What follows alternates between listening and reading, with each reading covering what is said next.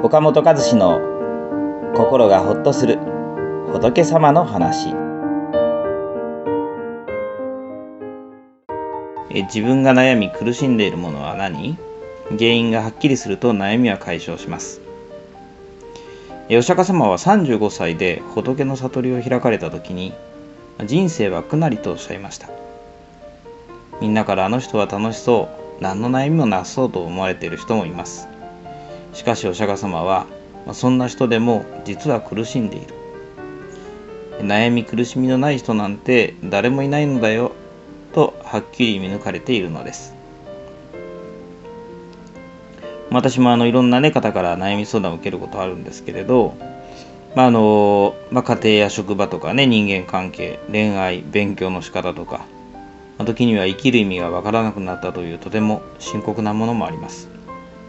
そういう方の悩みを聞いている中でね、まあ、分かったことがあるんですが、まあ、それは悩みというのは自分が何に悩んでいるのかがはっきりすればほとんど解消されるということですね。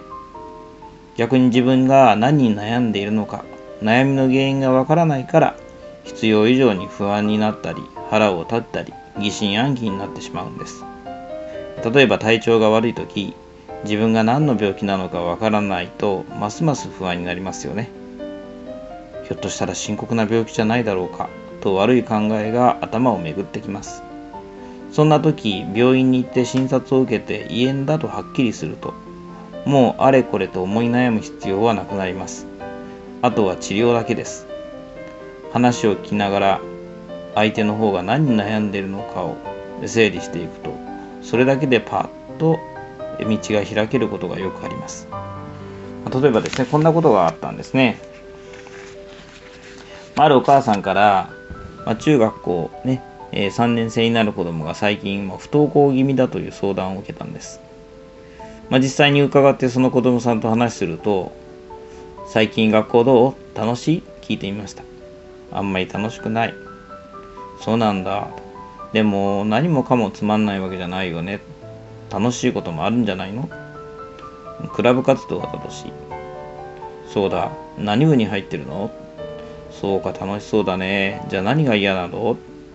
数学が嫌だ。と聞いていくとですねその子のこう悩みを聞いていくと、まあ、数学が苦手でねもう授業はさっぱりわからないので学校に行くのがもう辛いってことなんですね。じゃあどこがわからないのかをよく聞いていくとね小学校に習った分数の計算が理解できてないまま中学生になっていたことが分かりました。しかもそのことを恥ずかしくて誰にも言えなかったんですね。そこで学校は嫌いなんじゃなくて数学は嫌だったんだねと。でも数学全部がわからないんじゃなくて分数の計算につまずいていただけなんだよと。そこだけ分かれば全部できるようになるから。騙されたと思って次に会う時までにこれをやっておいてね、ま、分数の計算のドリルをプレゼントしたんです。後日その子はですね真面目にドリルをやって数学の成績がぐっと伸びて、まあ、当初は高校進学も心配されていたんですがまあ、立派に進学がねできたそうです。私たちは一つ嫌いなことがあると全部が嫌になることがあります。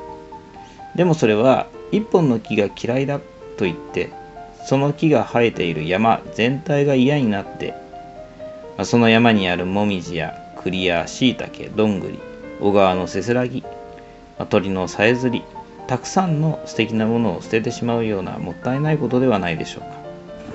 山全体が嫌いなのではなく一本の木が嫌いなだけだと分かれば全部を捨てなくても済みますよね。悩んでいる時少し落ち着いて自分が何に悩んでいるのかを振り返ってみましょう。なんだこんなことに悩んでいたのかと気持ちが軽くなって解決の方法がはっきりして目の前が開けるものです。この番組は一般社団法人全国仏教カウンセリング協会が提供しております。当協会については動画コメント欄に URL を掲載しております。そちらをぜひご覧ください。